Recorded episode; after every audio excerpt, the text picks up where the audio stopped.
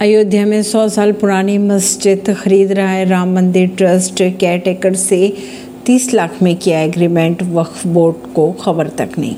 अयोध्या के पांजी टोला में एक छोटी सी मस्जिद है, नया घाट से शहादतगंज तक बन रहा है। तेरह किलोमीटर लंबा रामपथ इसी बद्र मस्जिद के बगल से निकल रही है। श्री राम मंदिर ट्रस्ट इस मस्जिद को खरीदना चाहता है। मस्जिद के मुतवली की अगर बात की जाए तो राम मंदिर ट्रस्ट से 30 लाख रुपए में एग्रीमेंट भी किया जा चुका है खबरों के अनुसार और 15 लाख एडवांस भी दे दिए गए हैं। मस्जिद सुन्नी सेंट्रल वक्फ बोर्ड के अधीन आती है। उसे सौदे के बारे में पता ही नहीं। मामले को लेकर राम मंदिर ट्रस्ट ने चुप्पी साध ली है।